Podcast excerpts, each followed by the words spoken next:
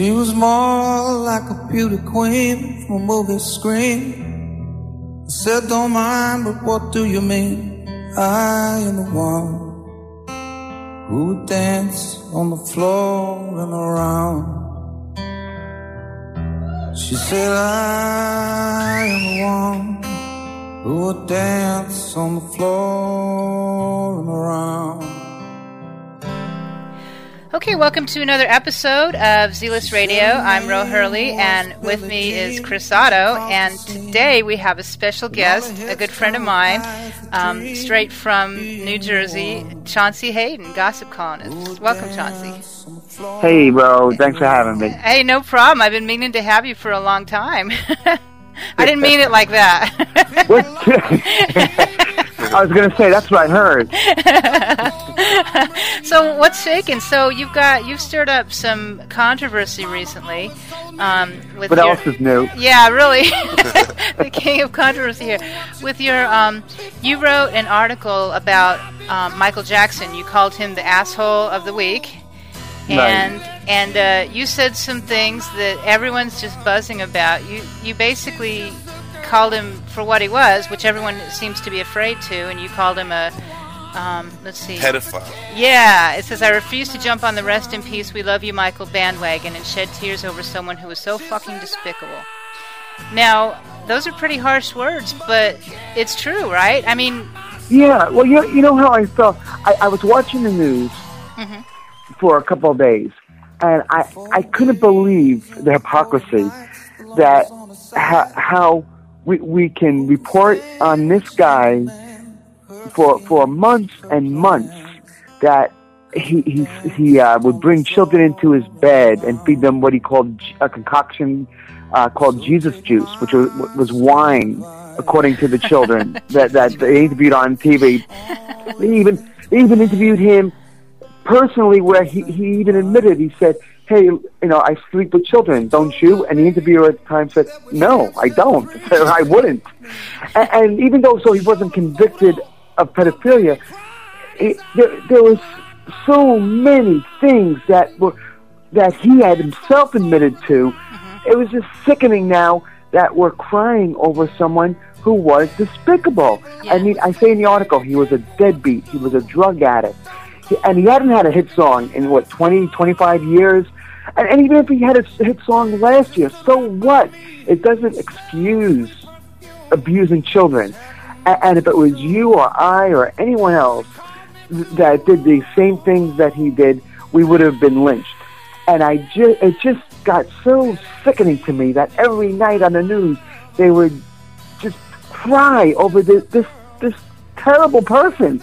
I, I, I was fuming, and so when it came time to have my column, I said enough is enough. Yeah. I, I, I said I'm going to scream as loud as I can scream to the high heavens that are we insane? Is Yeah. this the same guy that we we've watched on TV for the last 20 years morph into? I say in the article one of his characters from Thriller. right. And so I went ahead, I, I wrote it, I published it, and I got to tell you, 95% of the responses I've gotten have been anti Michael Jackson, and they, everyone loves the article, which gives you a sense of how people really feel, and the news isn't reporting it. They're Right. afraid. Every news outlet is afraid to say that this guy was despicable. No one will do it. Now, does it kind of remind you of like the OJ trial?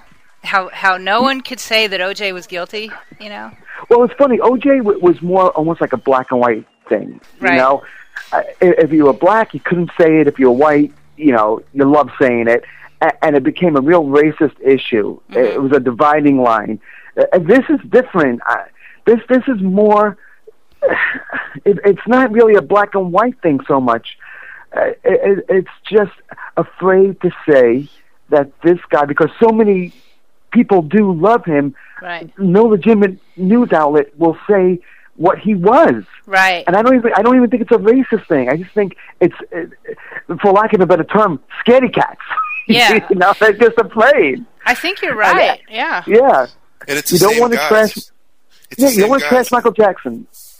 Like that Martin Bashir, the guy who made his bones and got Right. Nightline for for tearing Michael Jackson down, is now on Michael Jackson on TV as an expert defending Michael Jackson. Well, exactly. No one, everyone thinks it's going to be career ruining to be the one, the one journalist to go on there and say, you know, thank God this guy's dead. This guy was, well, eating up children left and right. Like this guy built a, a, a ranch with amusement parks and, and exotic pets to lure children in, Mm-hmm. get them inside his compound. Once he got the trust of the parents, would get them inside his house, feed them booze, whatever they he had to do to loosen them up, and got them into bed. And that was the end of the story for the kids. And, and there was a long, long line of children that would were caught into that evil web of Jackson's. And, and I, I refuse to cry over this guy. I say, thank God the guy's dead. Thank God. Yeah. But no one before any other child was hurt. Thank God he's dead, so his own children have a chance. Yeah. You know, Do you think that um that it was going on still? I mean, do you think that he touched his own kids, or I mean, Well, yes, let's face it. They want his kids. I Yeah, mean, that's what- true. they they want his sperm. They they had nothing really to do with Michael Jackson except that he he paid for them. yeah, He exactly. paid for them. Did you see the picture of the of the dermatologist who supposedly fathered whose sperm it was? It's like if I was going to pick Yeah. genes for my kids, I would not pick that troll-looking motherfucker. That's for sure. You know? I mean, Well, he was he didn't care. He just want you know he just anyone who was willing to do it and keep their mouth shut Mm-hmm. was what he was interested in. He didn't want any publicity from it. He didn't want anybody going to the tabloids. He had to have people in his inner circle that he knew he could pay, and he was big on that. He, Yeah. he'd pay for anything. I mean, he paid twenty million to the first kid that accused him of, of, of having sex with him. yeah, Which which goes back to the other thing. No innocent man pays twenty million dollars to clear to, to throw a case out of court. Yeah. You would be fighting tooth and nail. You would use that twenty million dollars to clear your name. You'd Yeah. be so outraged. that's You true. know, you'd be outraged.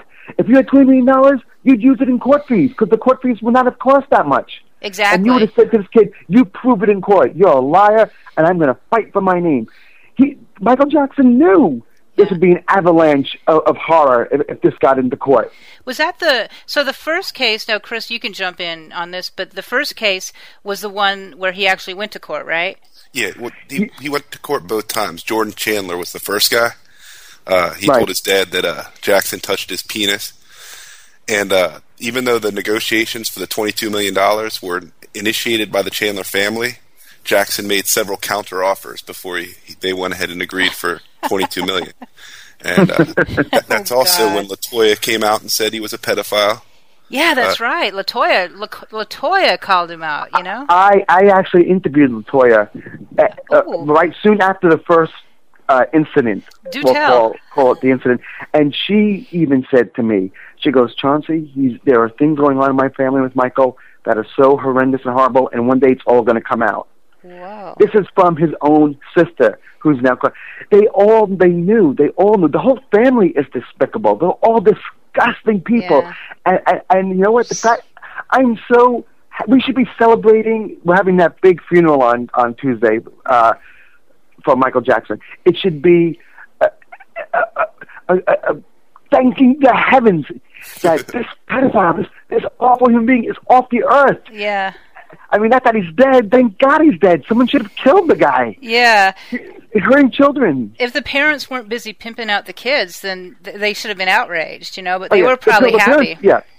Yeah, the well, the, par- the parents would know better, but that, Mm-hmm. but I've gotten letters about that saying, "Well, what about the parents?" Well, yeah, of course. What about the parents? They're just as bad. But we're not talking about the parents. We're talking about the media's praising of this despicable human being, Mm-hmm. Michael Jackson. That's what the topic is.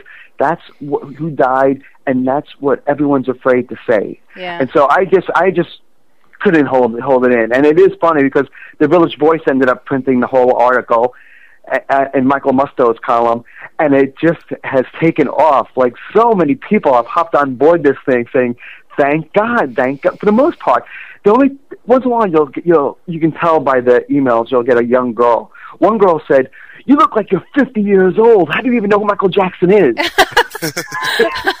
Michael Jackson has been a star since you were a kid. You know, come on. of course, that was the one. I'm like, he's our generation. You don't even know who he is. No, see that that's why I think there's so much outpouring is because he was everyone's generation, and and people Yeah. grew up with him, and so it's like he was a fixture, and he his voice was so recognizable, and his persona was so recognizable. People just want to live in that fucking fantasy world and think. You It's a fan, it's a crazy Yeah. fantasy. It's a, Yeah. a, a, and it's insane to me. I mean, when OJ dies, are we just going to talk about his Heisman Trophy wi- win? I mean, is that all we're going to talk about? How Yeah. great of an athlete OJ was? Well, did you No. see um, Madonna and Bono both um, went on stage and Oh. did like tributes to Michael Jackson? I saw Madonna. It's how disgusting, and Yeah. she, she's she's as bad as he is. oh, I- she's I a mean, fucking publicity whore to the max, man. She's like, with that fake British accent. Yeah. I can't stand what Madonna's come, become. yeah, And Bo is another one. They're all they're all hypocrites. They're all so fucking afraid. What, who's going to stand up for these kids? Mm-hmm. Yeah. Who's stand, what are these? Which of these great politicians and pop stars are going to stand up for the kids that got fucked in the ass by Michael Jackson? Yeah. Who's going to stand up for them? Nobody. exactly. Oh, I, I've gotten letters from uh, women who have been abused as children uh, praising the article, saying, "Thank God, thank God," because unless you've been abused as a child by an adult, you know it's very hard to to understand or relate to the horror of it and how it affects you into your adult life. Uh, how you, be, you know, through alcoholism, drug abuse, and depression, what it does to you. Yeah. And and you add Michael Jackson to the mix, and it's compounded a thousand times over. Yeah. You know the the complications from it and the horror. Well, This can you imagine the kids who were treated like the bad guy because he called Michael Jackson out on it? You know? Yeah, yeah. You oh, you can't, you can't. Yeah. He, he can do every wants. You can't say anything, and and and that's been the whole gist from the media. And I, I don't know. I I just couldn't stand for it. I couldn't couldn't take it. Have you seen um, Joe Jackson turning the whole thing into like a publicity circus for his new record label? Well, yeah, and and he did the thing with the sunglasses. I- Yeah. I, actually, I love that. For some reason, I don't know why, but I find that. well, he he had this one press conference, and he's got like Al Sharpton and Jesse Jackson hanging around him, right? Who the biggest? I mean, they're like the black version of Gloria Allred, and um. And then he's got this big giant purple gorilla behind him. Did you see that? I was just busting up at haven't the seen that. I haven't seen that. Oh my god. and then and then the other one where he's he's talking about how sad he is and how sad the family is and oh by the way I started this new record label and it's like Oh yeah. it's like his father didn't even love him you know come on Yeah, he said Well, his what do you see? What's going to happen? Yeah, well, I mean, wait over the next year. What you see these crazy Jacksons doing in terms of infomercials and all kinds of crazy stuff, Mm-hmm. Yeah. trying to squeeze every dime they can. You know, because let's face it, Michael was the gravy train. He nobody else in that family was making any money anymore. I mean, Right. Janet probably, you know, ha- had somewhat of a career, but it was on the tail end. Michael was the real golden goose right right and, and uh, they're going to squeeze that goose so hard over the next year, you're not going to believe yeah it. yeah I bet and his music's going to be on commercials and Oh, his, my- his oh, face is going to be on oh, yeah. product and And so is all the Beatles music now too, which is great. yeah didn't he Yeah, will those yeah. back to McCartney though I think he No, no was he that still a rumor? owns. Yeah, that's a rumor. He still Oh. owns pretty much all of the Beatles. He wouldn't give. He wouldn't give McCartney shit. Yeah Well, the court the court battles are going to be interesting. You're going to hear about all the, you know, the the inner fighting from the family right and, and those associated, you know, in that inner circle. Oh, it's going to be great. I mean, get used to it because literally, I would say for the next year or two, it's going to be headlines in the news. yeah That's all we're going to talk about. You know, it's going to, and wait till all the kids start coming forward. You're going to start, some of the tabloids, I'm sure, are going to start paying all the victims to tell their stories. yeah That's what I'm waiting Yeah. for. It's for the kids to come out and finally say what actually happened. Yeah, yeah. The, now you're going to start hearing it without fear of being sued because the dead can't sue. So it's going to be interesting. I, I was reading about one of the kids on the smoking gun. It, it had his court testimony, and he was saying, um, "Well, Michael Jackson kissed me and put his tongue in my mouth, and I said I don't like that." And then Michael Jackson started crying. I was like, "What the fuck?" We've all but done but that. yeah, but let's let's cry. But that, and you know, with a smoke this far, that's one one time is enough, as far as I'm concerned, to get Yeah. a death sentence. Yeah. If there's one, there's got to be dozens and dozens and dozens. God only knows how many there are. Yeah. Well, you know who's probably really happy that he's dead right now is the Carradine family. Oh, oh, that, that's a good point. Actually, that's a great point. Wipe that They're- right off the headlines. In fact, they should be investigated for killing Michael Jackson. Right. They, they they may have something to do with it. exactly. Yeah, Governor Sanford. Yeah. That's a good point. Did you see that picture of David Carradine in the fishnet stockings and Yeah. all the lipstick? Oh my god! And then the autopsy photo, they still had the little leather string tied to his genitals. You know, it's like, oh my god, how did that guy tie himself up like that? You know? Yeah, that that that is pretty wild. That that makes me laugh. But I mean, that's off topic. But come on, Yeah, that, that's funny as hell. I mean, what a way to go. yeah. No How do, kidding. you, how do you even how do you even tie yourself up like you're right? How do you even die like that? You know- And who, Well, what who you wants do to die? Uh, Uh, yeah, Chris can tell you all about that. I'm just kidding. I mean, but why? I, I never understood. And you know me, like Yeah. I, I, I'm pretty open minded. But that's that's one thing that I never got into, and never could understand. Why people would want to put a rope around their neck to get off. That's Chauncey saying he's pretty open-minded. You're a fucking pervert. he's pretty open-minded. Never That- proven in court. Excuse me, it's never been proven in court. yeah. So hey, let's move on to the to Howard Yeah. Stern. So just a little bit of history for I don't know if everyone still listens to Howard Stern or not, but Chauncey was integral in when Howard Stern first started. Chauncey used to go on with Kenneth Keith and um, a lot of others, and and you were actually in the beginnings of the Whack Pack, right? Like the first Yeah. phase of Whack Packery. Yeah, you know, it's kind of funny. I always kind of danced on the fringes of it, you know? Mm-hmm, I, I never was really quite wacky enough to be a whack packer, Right. but never normal enough not to be. So it was kind of like a, a gray area that I danced in and out of, you know? You were more like a Dominic Barbara, where you'd call, or even like a Vinny that would call in with information, rather than Yeah, I mean, it, it start well. It started. It it started in 1989 when I got into a fight with Sam Kinison, and Howard. Uh, it was in the newspapers, and Howard started reading the article about it, and uh, wanted to speak to me because he couldn't believe that Sam got into a fight, you know, with a mm-hmm. journalist. And so I went on the air, and ever since then, I, it was a weekly thing. Then turned to a daily thing. It just snowballed and it was great. And in those early days, it was great because Stepping Out had just started out. We were a very young magazine in our first year, and so and at the time, every single person in the country was listening to the Howard Stern show. Mm-hmm. I mean, you're talking about something that's never been done, will never be done again in terms of listenership. So, in those early days, when we were trying to to get people to know about the magazine and, and get advertising for Howard Stern to be saying "Stepping Out" all the time, you know, he was trashing us everyone knew stepping out. I mean, Right. coast to coast. So the advertising increased, and and uh, the magazine really took off early, which you know I owe a lot of our success to. And um, you know, it's it's a sad how it turned so bad and ugly twenty years later. But if you had to go down in flames, I mean, I think it was great the way I went down. Yeah. Well, I do. I do too. Now you you were you were living with Debbie Tay, right? The space Yeah. alien chick. She she was Yeah. she was like one of the first whack packers too. She was one of the first, yeah. Yeah, and she she thought she was a space alien, right? She was well. There's, there were two names for Debbie Tay. She was known as the space lesbian and the space alien. Uh-huh. You know, everybody calls her different things, but she was because she she put on this character where she was kooky and kind of over the top, wacky, and she was bisexual. So you know that that was the title Howard gave her, and it took on you know morphed into other titles similar. But yeah, that I think most of them know as a space alien. Yeah. And then and so Debbie um, died of a heroin overdose, Yes. and and your first lawsuit involving Stern had to do with when you brought her ashes into the studio. Yeah, that that was so Oh, yeah. horrible. That th- a lot of people forget about that. Yeah. That that was she had passed away, and you know she was such a big part of the show then, and I was a pretty big part of it too. So Howard was shocked that the two of us. He didn't know the two of us were together. Uh huh.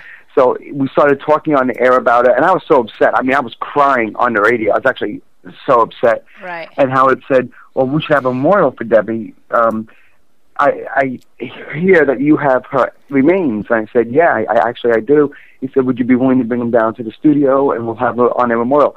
And, and you know, at the time, I thought, "Well, Debbie would have loved this. Like this would just, you know, she would have loved it." Yeah, So she said, would "Yeah." have definitely, right? right? would have. Yeah. So I said, sure. So I, I went down to the studio with the ashes, and it also there was a, a side note to it because they had promised that they would give a lot of plugs to. Um, there was a clinic in the East Village at the time that w- was um, was wasn't sponsored by the government or anything. It was it was operated just on charity from donors to help drug addicts for Mm-hmm. free. They could just go into this place and get help. So they were going to promote that. Anyway, I think it was called the Harm Center.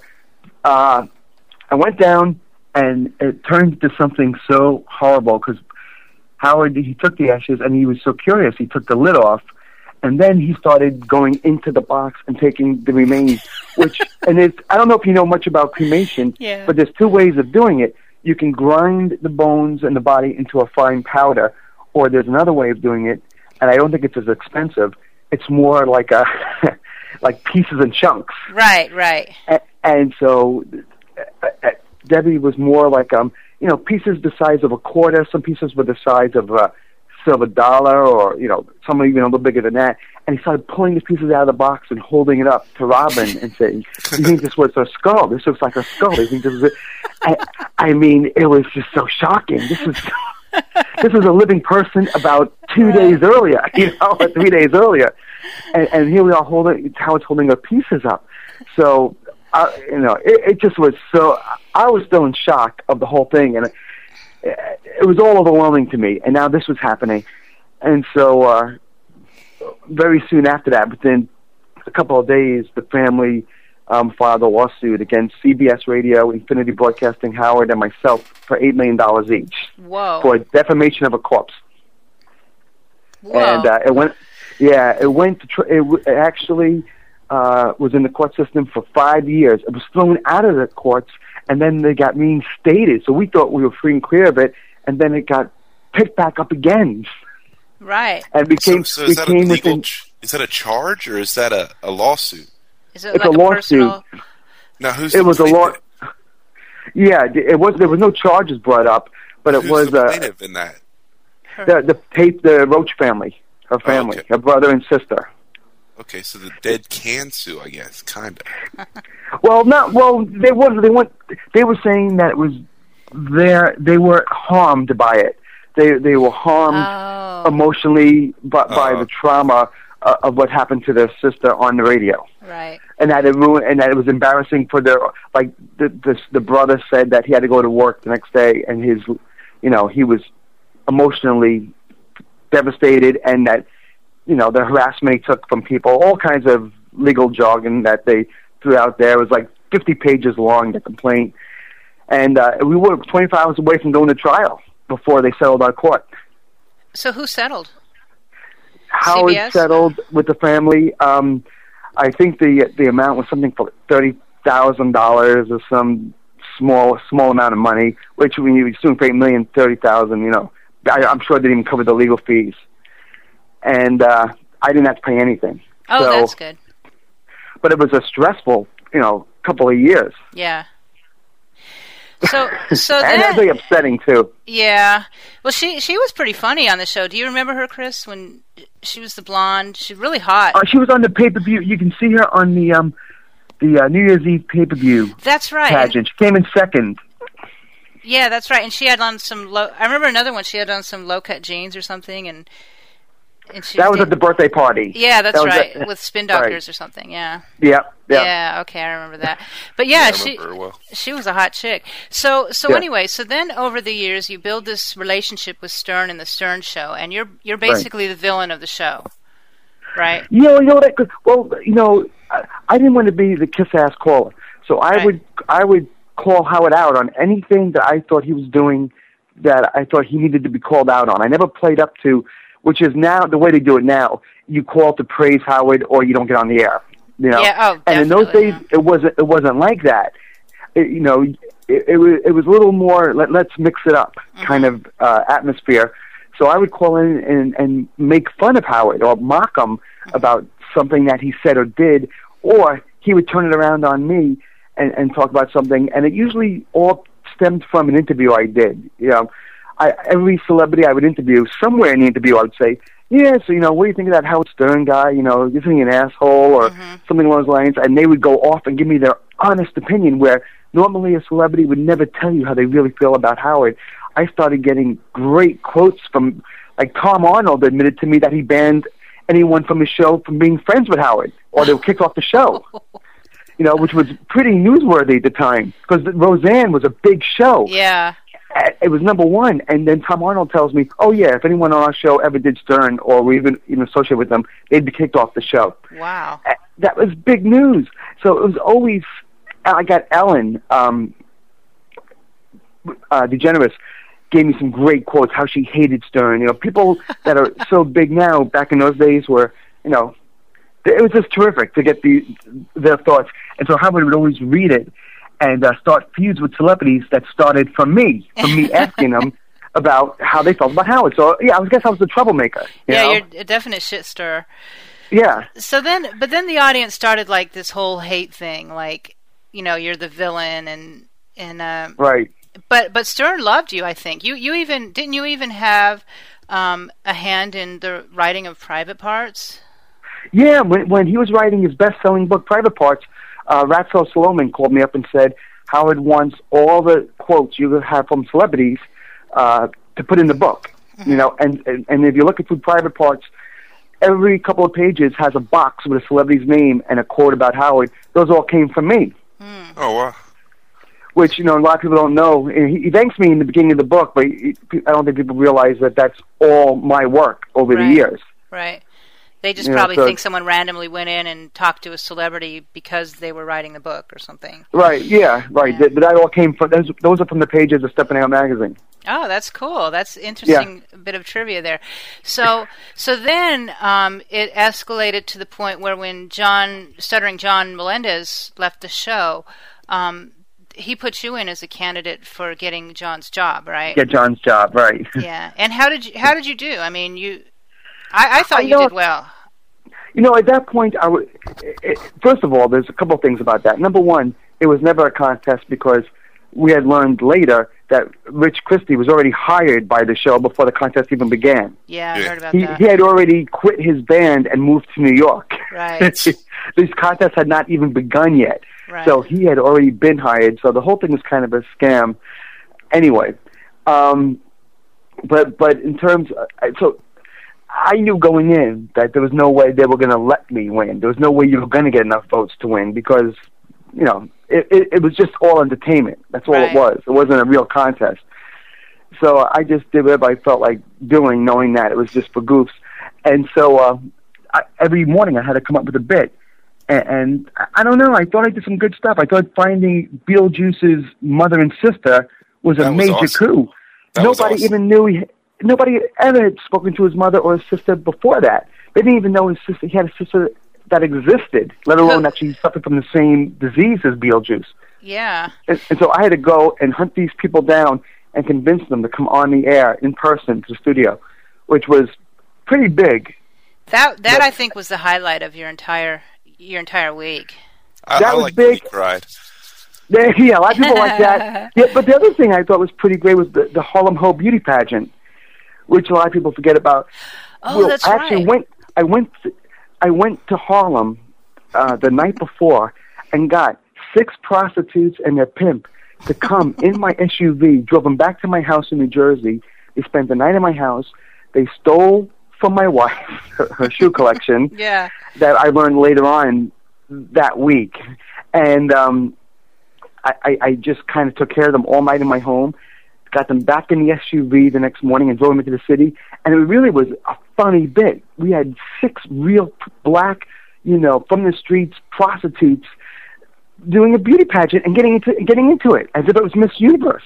That's funny, and it and that really costs you because your wife's shoe collection. She's a fashion designer, right? She's couple not. thousand dollars, yeah. yeah, it wasn't just like you know going to this Dillard's or something and getting shoes. These were like designer freaking shoes. Yeah, well, my wife was away um, during that week. She she let me, you know, just stay home by myself to focus on the show.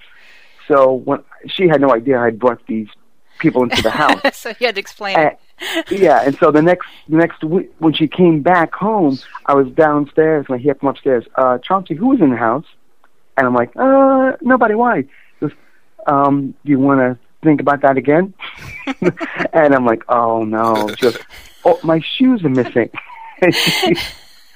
I mean, and I knew I knew the jig was up, and I was in big trouble. Chauncey, like if if if if I was married to Chauncey, it would remind me of like Chauncey's like I love Lucy. He's like Lucy, always like getting into shit, but it's like really really perverse shit. So like if it was like the opposite of I love Lucy, that would be like living with Chauncey. Because I'm so good natured, and you don't mean any harm, but it always turns into a disaster. And so, but that but so that week you had the Harlem Ho Beauty Pageant, you had um, Beetlejuice and then you had the you know of course the last day which I'll tell you I, I knew the last day I had to do something that people would talk about forever. I said, what can I do? What you know, I really didn't have anything except for my interview with Howard, which I wanted on a personal level, but I didn't have any bits planned. So when I went into the studio and he started reading all the hate mail, I just let myself go. I I, I wanted I, I it was so the show back in those days was so great. I said I got to have everybody at the water cooler talking today. What can I do? And no one's ever cried like that. No man's ever cried like that. So I said, I'm just going to burst out and let it all happen. So I just let the I let the emotion like an act. It wasn't you know I really was crying, but I let it get to me because I wanted it to. I wanted to to make it happen. You know, right, and right. so I just started letting myself wail, and and and once I started it was like it was like when you puke and you then all of a sudden you can't stop puking. Yeah. You know, you get Yeah. that gag reflex, and so it just keeps coming. That's how it was, and I just I started bawling. You know, what's funny was they they would play your sound bites for weeks. Like I can't, you know, when you're that would like I would like be crying myself. Chris, you saw the uh, the whole the whole week, right? Yeah. The, what did you have any anything Well, to like- add? on? It, like besides yourself, like if Yeah. if you didn't win, who who did you think should have won? I, I thought Sal had a great week. I really did. He he he was great on the show during his week, and so I would say he was probably the best. Right. Then I don't think Richard Christy was. I really don't think he was the best. I, I, I, I never got it. Like I just, and it's probably a personal thing, but I just didn't find him funny. It just, I didn't understand it. You know, No, I didn't personally. Yeah, Sal was um, pretty good. Yeah, Sal was awesome. Sal, because Sal was taking- great. You're taking John's job, and and what John did was throw people under the bus all the all day, and Yeah. fuck with Gary, and that's what Sal did, and that's what that's what you do. So it was between me and you when I was in the and, and Bob Levy because I was I'm, I love Bob Levy, but I don't know if he Yeah, been fit. I mean, it was it was all personal choice, you know, and but but the whole thing was a scam anyway. Like I say, Rich Christy, I never, even to this day, I never really understood what the love fest was for him because I, I he just doesn't make me laugh. Never did. But uh, he was already hired. They he had been giving bits to the show um, behind the scenes, I think, for a long time that they would use on the air. So when they were looking for someone to, co- they had a budget for somebody to come in and pay Right. they had already hired him, you know, to come in and do stuff behind the scenes. So, like I say, he was already hired, so there was no contest for John's job. But Sal had such a strong week that they had no choice. They had, they really had to bring him in because it was weird if they didn't because he was clearly much better than Richard Christy, you know. Right. So they, they ended up bringing him in and making them a team. But besides that, for me, it was just a fun experience, you know. Cause I don't know if I could have taken that job anyway because it doesn't pay very well, and I'd be giving up a lot of money and a career to do what? To stay in the Right. back room and, and think of phony phone calls? Yeah, Right, I mean, right. Because you were already making really good money. So Yeah, it wasn't like I needed. I mean, Sal was was at wit's end. He he wasn't doing well. He was a stockbroker uh, who who was very bad at it. He wasn't a good stockbroker, and uh, he he wanted to be a stand up comic. So for him, it made a lot of sense to to follow that dream and to get on the Stern Show. You know? Right. For me, I had a pretty good career going. Like I, I if I was offered the job, I really don't know if I could have taken it. you know. Yeah. Yeah. So so then that so after that, shortly after that, we had um Stern's announcement going to Sirius, right? right. And you happened to be in the studio that day because you had cr- you, you'd created the amputee beauty pageant for your original show, right? I've been doing that for years and years. Yeah. Right. So so you handed that bit over to Stern and you coordinated the amputee beauty pageant. Was that the day of the Sirius announcement? Um, you know what? I, I think it was. To be, I'm not 100 percent sure because I I was in the studio with so many crazy things. Yeah. But but uh, th- it might have been. I'm not 100 sure. It could also have been the day that Robin wanted to inspect my penis. what? Wait, what? when I had the the Peyronie's disease uh, moment when I, I I broke my penis from jerking off and I remember yeah. that. Yeah, that's right. Because you jerk off with your dick straight up, right? yeah, yeah well you, I, what I don't happened know why I know that. I'm sorry. I got, you get calcium deposits in, in, Oh, my in your God. penis and it backs up and so you get like a blood restriction and so you get this giant bulge the size of a golf ball on the side of your dick and it and they have to do surgery to fix it it's a whole mess anyway so Robin wanted to see the the you know what happened uh-huh. after I had gotten into that kind of stuff. So it might have been from that, or it could have been from the beauty pageant. I don't So- really recall. But either way, I was in the studio when he he actually made the announcement, and that's what was the beginning of the end for me as far as Yeah. the Show goes. Now, now back up to the amputee beauty pageant real quick. So you you actually do. I mean, you really do have an amputee fetish, right? I do, yeah. And and and I know that you he, Cha- seriously Chauncey Chauncey you would say the critics things to that Miss Amputee I forgot her name but but he would say you know he wants her Jan, to, Jan, I think her name was. yeah Jen. that's right that's right he wanted her to like do things with her her nub like horrible I was like oh my god I can't believe he said that Oh, um, on my radio show, we did a thing called Spin the Gimp. We had a girl with no arms and legs, and we actually spun her, and where her head pointed, you'd have to like do whatever. It's, I mean, we what the fuck? oh Spin the my Gimp was one of my favorite bits. now Chris I think you might have some insight to amputees anything you want to discuss here Um, I mean, Am I not I, alone? Another devotee? yeah I wouldn't call myself a. I don't have a fetish, but I mean, I'll take it how it comes. I mean, I've dated a girl that had one leg. And she where, was a where sweet was girl. where was her leg? Like, how much of a leg did she have? Was it? Uh, cut off at the knee. Oh, okay. Well, so she had half a leg. Yeah, the the best ones are the ones who were like former models who were stunningly beautiful and then got into an accident and something happened Yeah, exactly. Or because they feel like damaged goods and their so Yep. their spirits are broken and yet you can never get this girl normally. But because like it's almost like buying off the rack when one sleeve is too long. like you can never afford that, you know, normally. But Chauncey, you sound like such a predator. But he's right, though. It's exactly right. This girl thought she was so ugly, but she was way out of my league. And, and, and I mean, she, she, you just gotta, yeah, you gotta just get past, you know, the long sleeve. yeah. I mean, she'd put her prosthetic on the table, and I'd be like, "Hey, get your foot off the table." Oh God. So then, and and there's also something there's something very funny about I mean there's so much humor that you can do with an amputee. There's, for my show when I had the internet show, there was mm-hmm. so much you could do with an amputee. I mean I just there was so much to talk about. I just loved them, you know. Mm-hmm.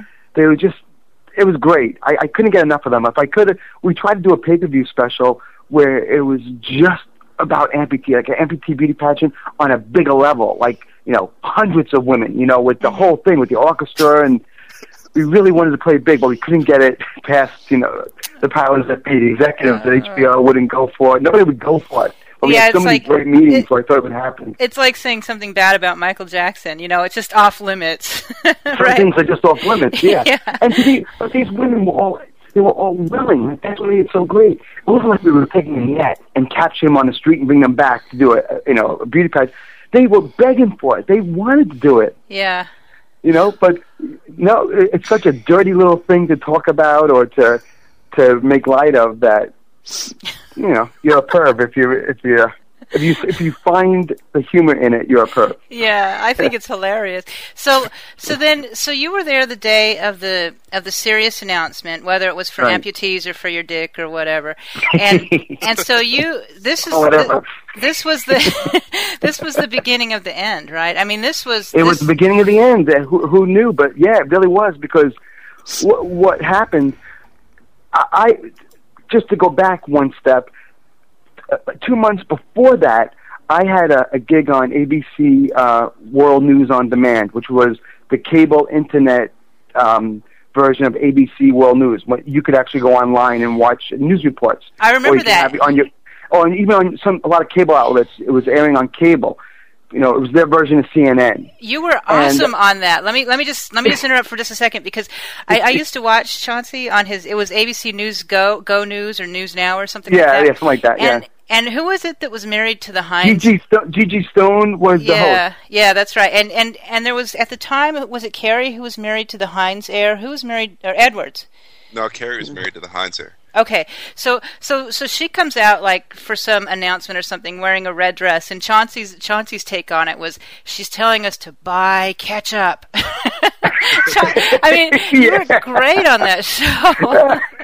anyway, that was well. I, what got me kicked off that show was Diane Sawyer was filming the intro to uh, 2020 ten feet from where I would do my segment. So I'm in this room in the big twenty. You know what they do? The nightly news. Uh-huh. You know that big chair. I was ten feet away from that with a camera on me doing my stupid gossip segment, and uh, Diane Sawyer is about ten feet from me doing the intro for 2020. And while I'm doing a, and my broadcast was live. It was live t- TV. She looks at me and goes, "Shh," because she's trying to talk. And I'm like, I look at Gigi Stone on the camera. and Go, I was just shushed by Gigi's, uh, by Diane Sawyer. I'm not allowed to talk. and that went on the air, right? yeah, I said on live TV. I said I can't, I can't continue my broadcast because Diane Sawyer's telling me to shh. and that was the last broadcast I did on ABC. I got fired from that. Uh, it just it cracks me up that she's yelling at me while I'm on camera talking. That's pretty funny. so anyway, but I but my last broadcast was she, they said, "So you're friends with Howard? How long? You know, what do you think he's going to do when his contract expires?" And I said, "Well, my, if I was betting, I bet he'd go to Sirius Satellite Radio because Opie and Anthony's on XM. He's not going there." And you know, there's probably a, a, a, a big money offer, you know, from Sirius waiting for him if he decides to go that way. That that's my guess. Mm-hmm. You know, whatever. A few a few weeks go by, and I'm in Stern, and he goes, "I have a big announcement to make today." And everyone's like, "Oh, what is it? What is it?" He goes, "I'm I'm leaving to go to Sirius Satellite Radio," and I I had predicted it. So so lo and behold, a few months go by, and I'm at my desk at work, and I get a call, and they say it's from the Securities Exchange Commission. They want to have a word with you. So I'm like, well, what do they want? So I pick it up, and I swear to God, I thought it was Sal playing a joke. He goes, "Well, we want uh, you to come in for questioning, or about uh, your prediction and how it was going to Sirius." And I hung up the phone, thinking it was Sal. I just hung the phone up. They called back the next day. Please don't hang up the phone. We're from the Securities Exchange Commission. We need you to come in. I hung up the phone again. So I th- I'm, I'm assuming someone's goofing on me because they wouldn't call. I don't even know. I don't even own stock. You right, know? and you're used to that with Sal. I mean, that's how yeah, Sal I'm used to all that operates. kind of stuff. That, that's Yeah. so Sal. That's so Sal has even Sal tricks his family still to this day. You know, they know the shit, and he he still finds a way to needle his way in. You know, And I have, a, f- I have a feeling Sal knows what an SEC guy sounds like on the phone too. yeah, yeah, it sounded like such a Sal thing because he's Yeah. a stockbroker, you know. yeah. So I, w- I wasn't going to play long, so I kept hanging up. So then I get a FedEx package in, in the mail, and it's from the secur- it's a subpoena from the Securities Exchange Commission. And I'm like, oh come on, this can't be real. I go, this can't be real. So I call Gary up, Gary Dell'Abate, and he he doesn't want to know about it. He's like, ah, you know, don't bug, don't bug me with this stuff. So then I talk to Will. Here, don't bug me. I call Jason. Uh, you know, that's pretty funny. If someone's goofing on you, that's funny. Don't worry about it. So then so I no, I, I, I send Gary an email saying maybe Dominic Barbara should look at this. Gary's like, you know, don't bug me with this. It's bullshit. Don't don't worry. So now I've I've gone through the whole Stern staff trying to get their feedback on it. No one is talking. No one will even advise me what to do. Mm-hmm. So I, I go to my buddy at the New York Post, who at the time was Richard Johnson, page mm-hmm. six. Say, Richard, you know, do you have any friends in the business? You know, can you direct me to someone in your business section that can look at a subpoena and tell me if it's real or not? So he goes, yeah. it gives me a fax number and a name. So I send it to someone at the Post, and the guy, the business editor, goes, yeah, this looks pretty real. He goes, I'm going to check into it and see, you know, what's going on. The next day, on the front page of the New York Post is my subpoena and a picture of Howard Stern. Jesus. Goodbye, oh the end. God. And so it's then, nice knowing you. yeah, so then they're like, "Oh shit, this this guy's gonna like get us in trouble," even though no, no one no one in that circle had done anything wrong. Um, No one had done anything wrong. but it, they looked at they thought they looked at it as I was already known as the villain on the show. Now they're thinking I'm trying to do something off Howard to get world press, like like a big scandal, like I'm working on trying to to get Howard thrown in jail and get my name in the papers. Meanwhile, what people don't know is I called everyone on the show begging for their input or advice on what I should do. Right. No one would tell me anything. So, you know, I'm not going to pay for a lawyer. At least I didn't want to at the time. So I just said, okay, Richard, you know, tell me what you think it is. I- I- Never thinking for a second that this is going to be the front page of the Post the next day, which it turned into. And That then from there, Richard Johnson, though, man. Didn't that cross your mind? I mean, but, you know, but, but you got to remember, I have a relationship with friends. You know, it's Sure, like sure. I. It wasn't like um I was giving him a gossip report. It was like, hey, we talk all the time. It was like it was like me calling Ro or anybody else saying, hey, Yeah. what do you think of this? Yeah. And um, so it, it wasn't like I was giving him a gossip item. I was asking him for a name of someone in the paper that could look at a subpoena and tell me, you know, if this is the real deal or am I being goofed on. Right, because they And, should uh, know. They probably get I served really, a in my heart, yeah. in my heart, I really thought it was fake. I mean, it didn't look real. It didn't even Yeah. look real, and I didn't even think who would. What, the subpoenas don't come in a FedEx package. I figured someone has to throw. You know, someone makes you sign for it, or it comes. You know, a guy in a suit brings it, or a detective. I, I just didn't. It wasn't. I wasn't piecing it together as being legit. It didn't seem legit to me. The whole thing seemed kind of ridiculous. So anyway, after that, the shit hit the fan, and then um, I had to get. Well, well, you wrote. You know, you got me my attorney. Yeah, yeah, that's true. What was the guy's name again? Richard? Uh, oh, I forget his name, but he was br- he was brilliant. Yeah, I mean, he was a great, high-powered attorney, yeah. and and he advised me. He came to the the meet the the committee meeting with me. I had to meet with the board of directors at the SEC, and he sat there with me while they spent eight hours drilling me on questions about the entire Stern show. Yeah. Oh, that's and uh, it, it was really incredible. And then uh, and he, he, I got an offer to do Neil Cavuto on Fox News to talk Oh, about it and clear, and clear, yeah, that's clear I the air. I forgot about that with Jessica Hahn. No, no, that was something Oh. else. That, that Oh. that came later. This, this was just to go on Neil Cavuto and just talk about the SEC and the scandal and what's going on. Is Howard guilty of this crime? Mm-hmm. So I figured, well, this is a great way to fix everything. I'm going to go on Neil Cavuto and I'm going to tell everybody exactly how stupid this is. That I thought it was Sal sending me a subpoena, and, and you know, I predicted just dumb luck. I predicted Howard was going on Sirius, and that's why the SEC figured that Howard and I knew something, and we were in cahoots to to pump up the stock, and because that's what the whole thing was about. The SEC thought that Howard told me he was going Sirius, and that uh, he told me to, so I would leak that to the press and then boost the stocks of Sirius before he made his move. It was, and they thought there was something dirty going on, you know, Right, right. which is it was so ridiculous Yeah. and, and, and so I went on Nick to say just that, and then that was really the final straw, I guess. At that point, you know, Howard start. He was on vacation that whole week. He came back from vacation. The first thing he did is talk about it, and I called in to say, Howard, you know, just so you know, and he didn't want to hear it. He just basically said, you know, I hope you enjoyed your your week of fame. Goodbye. And I said goodbye, and that was the last we ever spoke. Wow. So um, now that's a few years ago. So do you think? 2004. Yeah. Yeah. And you were pretty close with Beth Ostrowski, who's now wife. Very close. Yeah, we were very good friends. Yeah. So, so do you think there's any mending of that relationship, or No. No?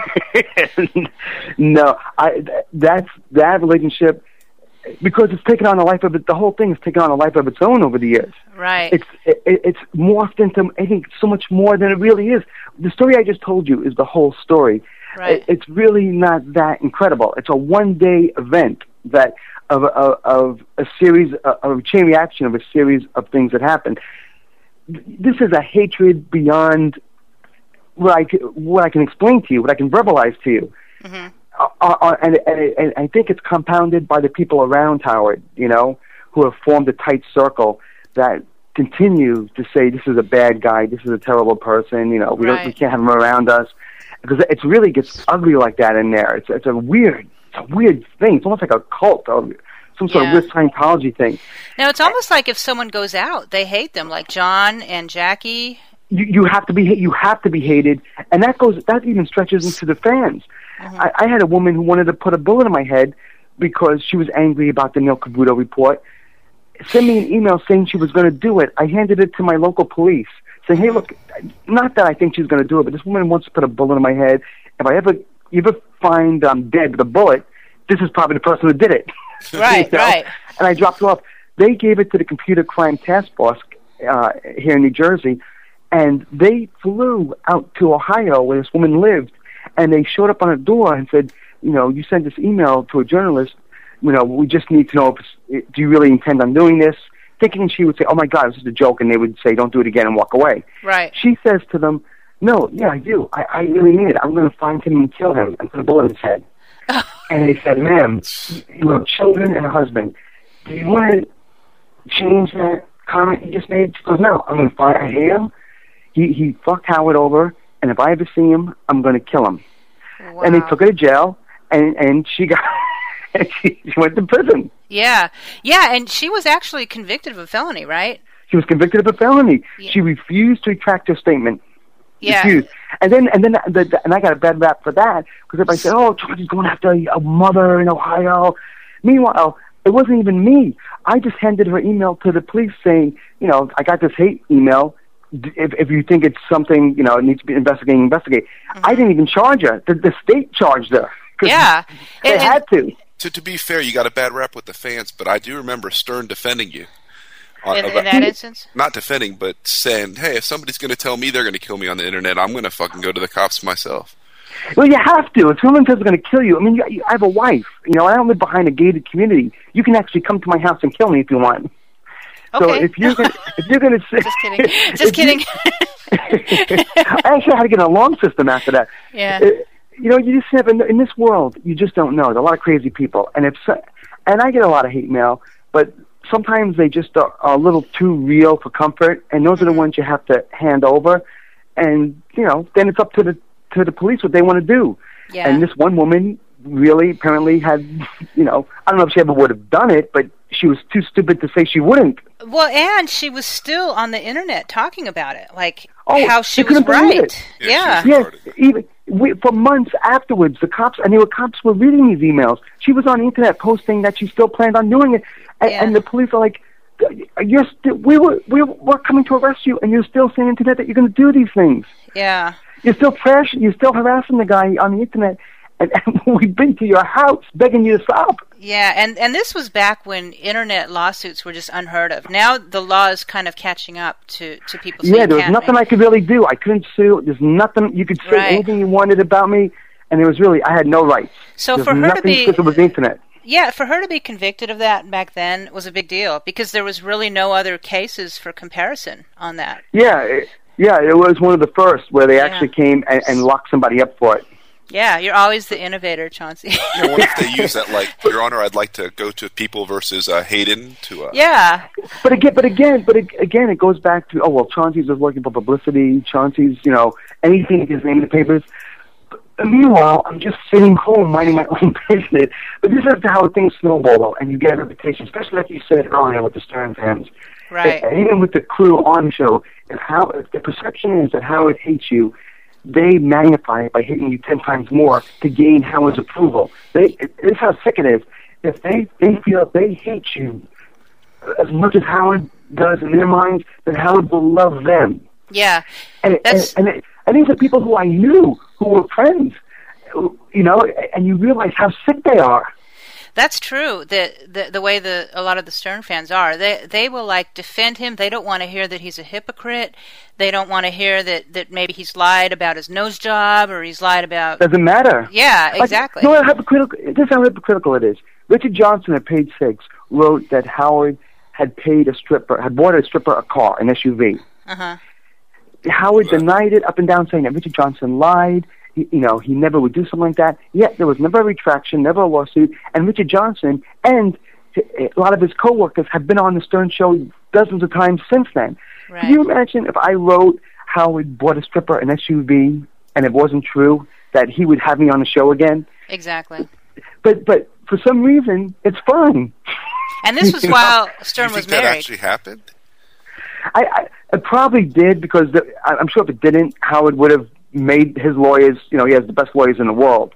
They would have made the post retract it. so I'm sure it was true.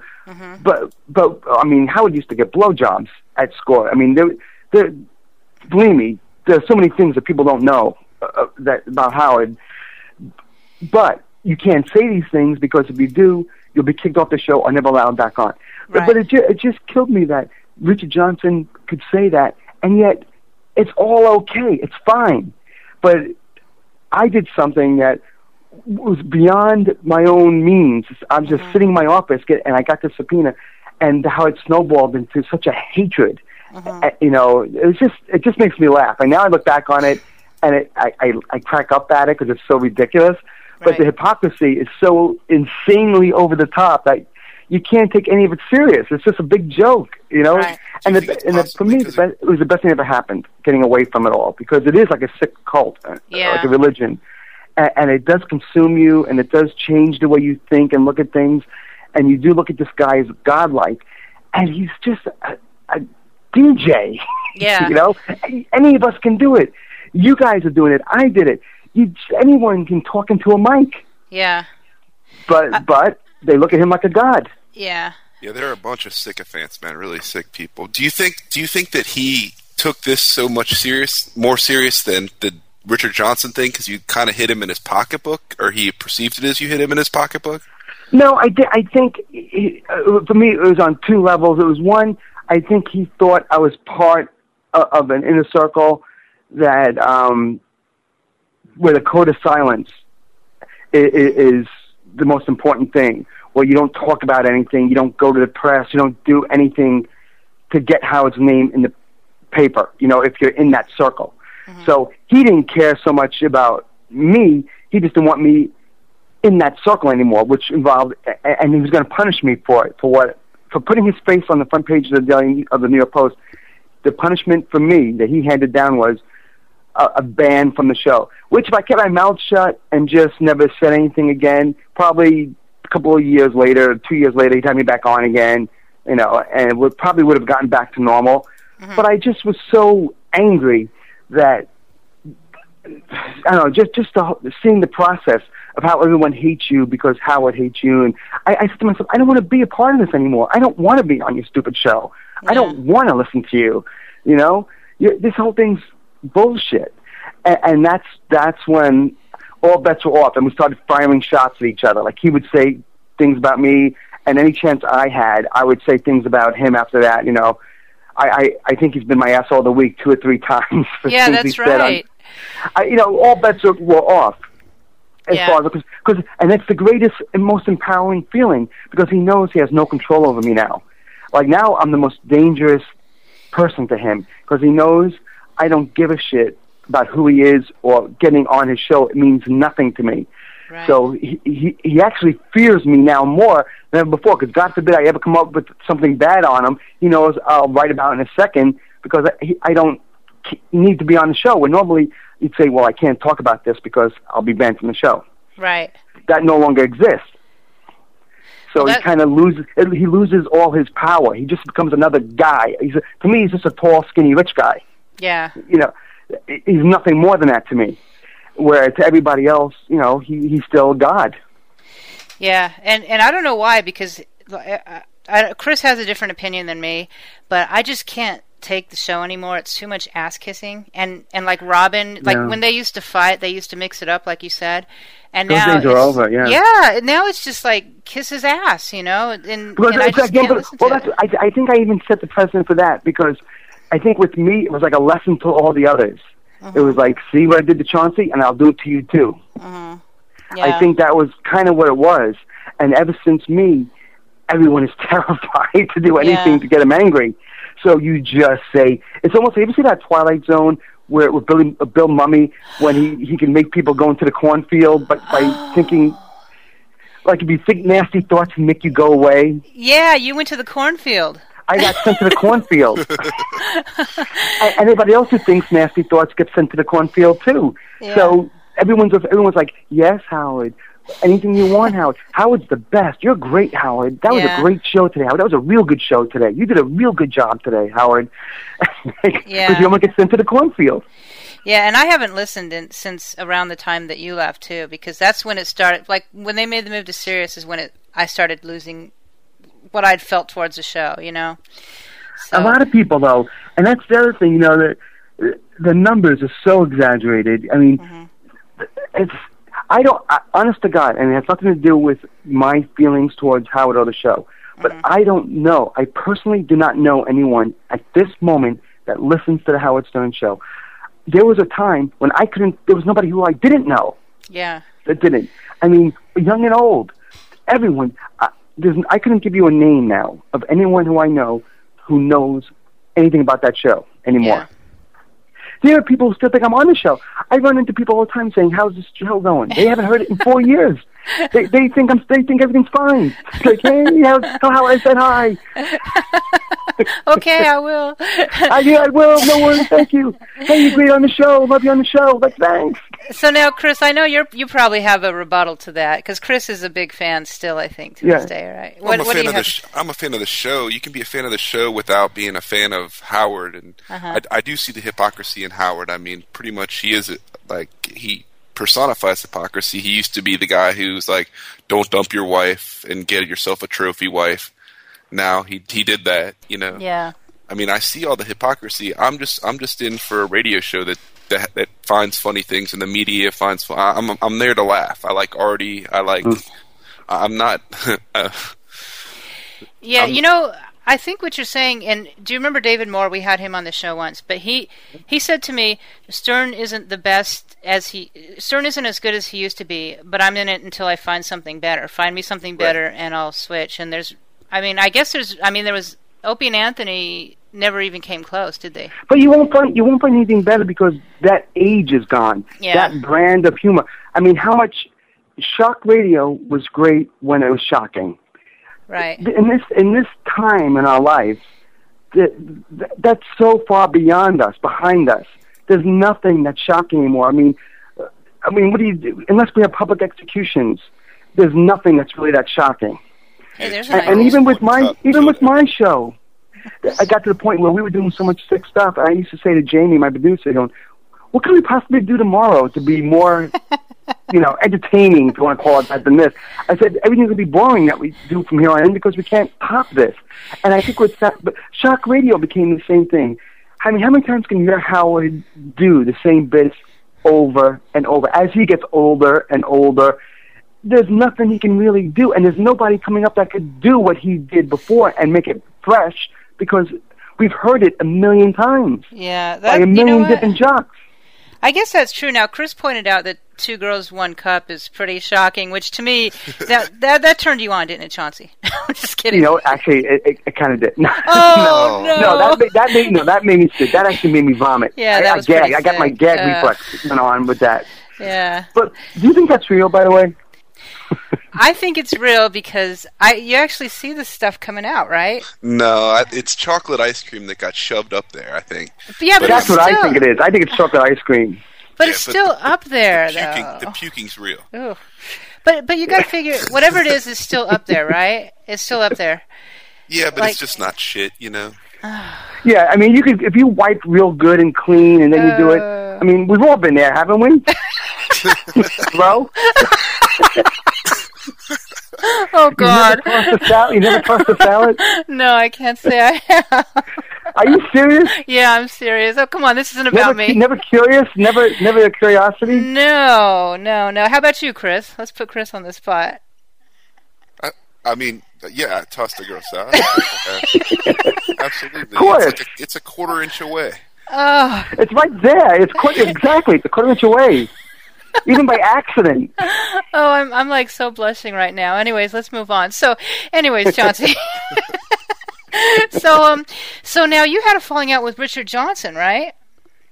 Oh, an awful one. We're still involved in a major lawsuit. Yeah. Oh wait, what's that about? I didn't know that. Well, of course, it involved Opie and Anthony.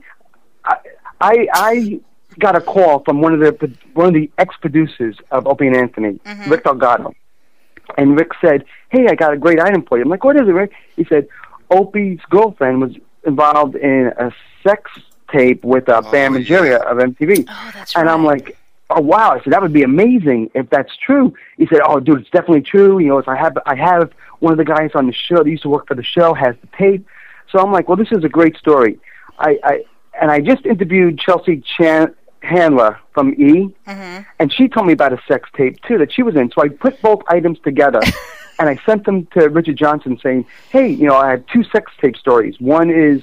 You know, the ex-producer of the Stern of the Opie and Anthony show saying that he knows of a sex tape involving Opie's girlfriend, and then the Chelsea Handler one.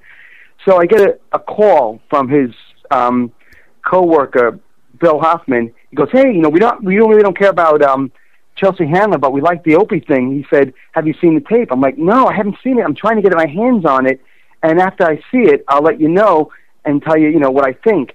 And he said, "Yeah." He goes, "And we'll work the story on this end. Let us know what you find out." Mm-hmm. The next day, there's an item in page six that says Chauncey, you know, tells us there's a, a sex tape, and this is what's on it, and this is what happens. Meanwhile, I'm just telling him what his ex-producer told me, and I never, I never wrote a story about it, never printed it, never saw it, and, and they were so anxious to get it in the paper that they just went ahead and, and made it up. The whole, you know, Ah.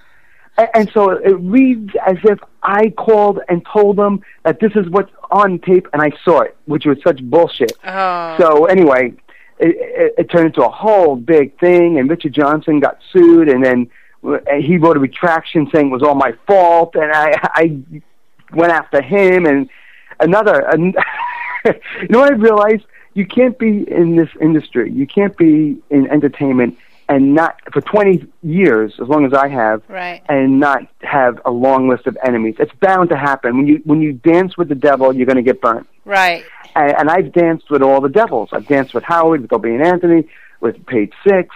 Every, and these are all bad people in general because you know they chew people up and they spit them out. Right. That's the nature of the business. And if you're gonna, you may taste good at first, but eventually you're getting spit out. And I've been spit out by all of them. Yeah, that's So- true. That, because you go up against them, though. You're not. I go up, I go up against them, and, and and also, you know, if you even if you work side by side, you see these people come and go all the time. I mean, I have stepping out, and and it's very stable, and it and, and I can do whatever the hell I want, which I think mm-hmm. pisses a lot of them off because I just keep coming with more stuff, and I can't be fired, and I can't go away. And I watch all these people come and go in gossip columns, on radio shows, and all kinds of things. And it just gets to a point where eventually you just piss one person off once and, and you're gone for good. How, it's amazing that I've gone 20 years and have done what I've done, you know? Yeah. It's just that eventually I'm going to piss Richard Johnson off, or we're going to have a falling out, and then that's going to be it. Eventually, after 20 years, I'm going to piss Howard Stern off, and that's going to be it. Yeah. And it, it just, you know, there's no way to avoid it And- unless you're just willing to go and just stick, you stick your tongue so far up their ass that, you know, they like to have you around because they like the feeling. Yeah. And I, I can't be that person to these people. I can't. And and and it hasn't affected you um, being able to get big names because you. I mean, no, it's made it. In fact, it's made it easier. One of the things I've discovered is that in the past, the association I've had with Page Six and Howard Stern has hurt me. People didn't want to talk to me in fear that somehow they'd end up on the gossip columns or, or on Stern and get trashed. I I ha- have never had more success getting people to talk to me than I've had over the last four years because I'm not on those shows anymore. Mm-hmm. You know, it's kind of an interesting thing. You may not know me as well. My name isn't being tossed around the water cooler as much anymore. But on the same token, I'm I'm doing better at my job. Yeah. So, that's you know, true. it's a trade-off. You can't have you can't have it both ways. And I used to I balanced I tried to balance it for many many years, and, and you really can't. You can't have it both ways. Where when Howard was my friend, all the publicists hated me. Mm-hmm. When Howard hated me, all the publicists loved me. And, and it's got to be one or the other. You can't have both. You just yeah. can't. Yeah. So you now who? What names have you interviewed recently? I always hate that question. You know what? What? Because I don't remember. Oh, okay. I, I'll name some. You've you you got Denise Richard. Ri- Oh, okay, yeah, yeah. Just she's this week. I just interviewed Denise Richards, who, who I, I think is is really insanely good looking. Is she smart though? She seems like a dumb broad to me. No, she's she is smart. I'm telling you, if she was dumb, I would be the first to tell you. The Really? first. Because I read her Twitter she- sometimes, and it's like, oh my god, this this this chick is a fucking airhead. But you know, when you talk, you talk to her about her kids and about Mm-hmm. Charlie and about her career. She sounds like any. She sounds like she's such a a good-hearted person. Mm-hmm. I mean, she really was devastated when her mother passed away, and Mm-hmm. she really does love her father. And she really knows that Hollywood is full of bullshit, and she'll be the first to tell you. And, and she's so. I don't know. She does, she doesn't play the game. Like she just tells you anything. You could ask any. Like Howard, he just asked about getting, you know, fucked in the ass, and he was willing to talk about it. There aren't many people in Hollywood that would do that. Wait, wait, wait, what? Howard just had her. Howard just had her on the air, and he was asking her about um her sex life, and she was telling him that, you know, So, everything. so did she get fucked in the ass? yeah. Oh, Yeah. okay. She was actually an okay guest. I thought she would suck, but she was. She was good. Wasn't she good? You heard. You heard Yeah. the interview. Yeah. I thought she was pretty good. And, and you know what? And that's who she really is. When I, I had the same kind of vibe when I interviewed her. I, I thought she was just real kind of just cool. Like when you hang up when you hang up with them, like that was a really great person I just spoke to. That's how I felt. Mhm. You know, and if it wasn't that way, I would tell you because there are a lot of times when it's not. But that with her, it was. Hmm. Well, yeah, she she seems interesting in the sense that I mean, she was married to Charlie Sheen, and didn't he have a lawsuit to keep her from putting the kids on that reality show or something? He tried to stop her, yeah. Yeah. He, but now apparently they have they they've you know they've come to an understanding, and he likes the show now, and he he's okay with the kids being on because it's really not about the kids. It's more about her, and the kids are like a, just a brief sidebar that you see occasionally, but it's not like uh, John and Kate where it's about the kids, you know. Yeah, yeah. And he was afraid it was going to be about the kids, and he didn't want that, but it's not. Now, who who was the bitch that you interviewed who was like slept Mm-hmm. with a hundred guys or something? Who was that? I'm trying. I'm trying. Hey, I- I'm trying to Sarah think. Who was it? Sarah Palin. Someone just stirred up a lot of controversy because you asked her how many men she slept with, and she said, like, a hundred. Is that so bad? And then it made like, Oh, oh, oh, oh, oh, shit, yeah. Oh, you know who it was? Okay. Chauncey's Hey, stalling because I- he can't remember who it is. No, I do, I do know who it was. I, I, I always pronounce her name wrong, though. Erin Meyer Uh-huh. from the VH1 show. Um, is it Charm School or Oh, she's one of the Vince Neil skanks.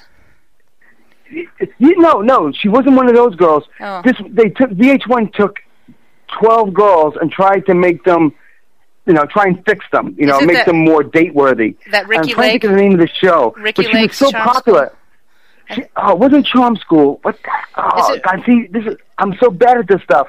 But anyway, she had a she had a big following. Arine Meyer. You can look up on the internet. Arine A R A I N Meyer. Uh huh. She had a huge following because she's such a psycho. And she's the one that told me that she, you know, everyone thought she was a slut. She goes, "Well, I, I slept with a hundred guys. That makes me a slut," you know. And everyone's like, "Yeah." As a matter of fact. Oh, that's too funny. Yeah, I read about that in like in like on like TMZ or something. I think is what it made. Yeah, that that one got out there. Yeah, yeah. Because she was such a, a. I never even watched the show, but everyone kept telling me you got to have this girl on your cover. You got to have her on your cover. so I didn't really know much about her until you know ten minutes before I interviewed her. Yeah. But she turned out to be a, a, a big interview because everybody, you know, apparently was interested in this girl. Yeah, and That's she the made whole thing now with TMZ, this yeah. industry. When I when I started, there was no reality TV, Uh-huh. so you had to have legitimate stars on your cover all the time. Now, with all these reality shows, it's changed. Like it, your interviews have changed. My my interviews have changed because when when you talk to these people, you're not talking about a, a career in show business, and and you know nobody wants to care about their thoughts about things. They just want to know about w- when they banged the guy on this one show. How did it affect the other show they were on? And you know, it's all Yeah. reality TV questions. It's it's weird. It's changed so much. Now I'm I'm going to start wrapping it up, but but one thing about Sure. you you Chauncey, we've known each other for years now, right? Every Yeah. once in a while, I'll be I'll be at the gym on the treadmill or something and watching like CNN or something streaming across, and then all of a sudden I'll see Chauncey Hayden on the news. I'm like, oh fuck, what's he doing? like on Neil Cavuto or you know or ABC or CNN or something. You don't know when I'm going to pop up, and it's always Yeah. you know when you see it, it's something bad's happening. Yeah, exactly. Like the one time is when I saw you and Jessica Hahn going at it. I was at the gym and I'm like, oh, great. Yeah, that that was um oh who was that? That Lori Do or some of those shots again. Oh, oh, Rita Cosby. That was Rita Yeah, Cosby yeah. on MSNBC. Yeah, that's pretty funny. Anyways, did you have anything to to ask or add, Chris, before before we wrap this up? Um, no, I think we pretty much covered pretty much. Yeah, everything. I, I think this was a great interview, Chauncey. I mean, um, anyways, let me give some plugs here. Vote for us on Podcast Alley. Search for ZZZ List. Um, go to zzzlist.com, read our blog. We have a new voicemail number, area code 310 439 9979. Leave your messages. Um, we might play them on the air. Um, on MySpace, ZZZ List, or Otto TK, or Chauncey, what's your MySpace? Um, well, I don't- you know I don't check it that often, but it's Cha- it's MySpace backslash Chauncey Hayden. Okay. That's C H A U N C E. And then on yeah, Fa- no why. Yep. Yeah. on Facebook, Ro Hurley, Chris Otto, or Chauncey Hayden. Are you on Twitter, Chauncey? I, I am, but I never use it because I haven't quite gotten into that flow. I don't understand it that much yet. I use I use Oh. Facebook mostly. I but gotta do tell have an you- account. Chauncey, it's fucking hilarious. I, I just follow like celebrities, you know, and like you'll get like Kirstie Alley's always going telling everybody how how great her life is and stuff, and, and you know it's like you know she's crying on the inside, you know, but but if if you just go to mine and follow everybody I follow, and you will laugh your ass off. I swear.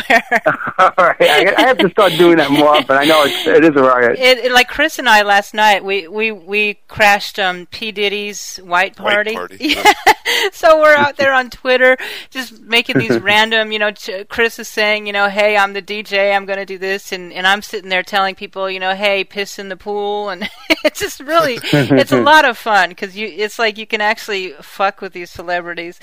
Um, but anyways, so what what is your name on on Twitter? Is it just Chauncey Hayden? I, yeah, I think it's just Chauncey Hayden. Yeah. Okay. So mine is ZZZ List, and then Otto's is Otto TK. Chauncey, your um your magazine website is steppingoutmag.com. The short, the short version is so-mag.com. Just Okay. so-mag. Okay. And what else do you have going on? Are you writing some scripts and? Yeah, I wrote a movie um, about scores called Lap Dance. Oh, that's right. Nice. Yeah. Is that in production? So, no, we're still still working on it, but that got a lot of buzz. That got a two page spread in Star Magazine, and uh, Entertainment Tonight did a big piece on it. So uh, yeah, that, that's getting a lot of uh, attention. So I have high hopes for that. Yeah. Okay. Yeah, because We'll I did see. read about that in one of the magazines. Anyhow, um, Chauncey, thanks for joining us. I love you, man. I swear to God, I Yeah. love this man. And you, by the way, you have a great voice for this. Like you really should have been doing this your whole life because you have such a great voice. oh, thank Thanks, you. man. Oh, Yeah, but, yeah, yeah, I wasn't talking to you, Ro. No, Ro, you're all about this. I was talking about your co-host. oh, he's always stealing my thunder. That Yeah, bitch. yeah, yeah, Ro, you got to get out of the business. But your co-host has a real future. yeah. Anyways, yeah, no, that's a big compliment actually coming from No, you. 'cause yeah, you, know- you, no, it really is great. Well done. Yeah. Well done. Thank you so much, and thanks everyone for listening. All right, All right guys. Take care. All right. Thanks again, man. I was in heaven, I was in hell. Believe in neither, but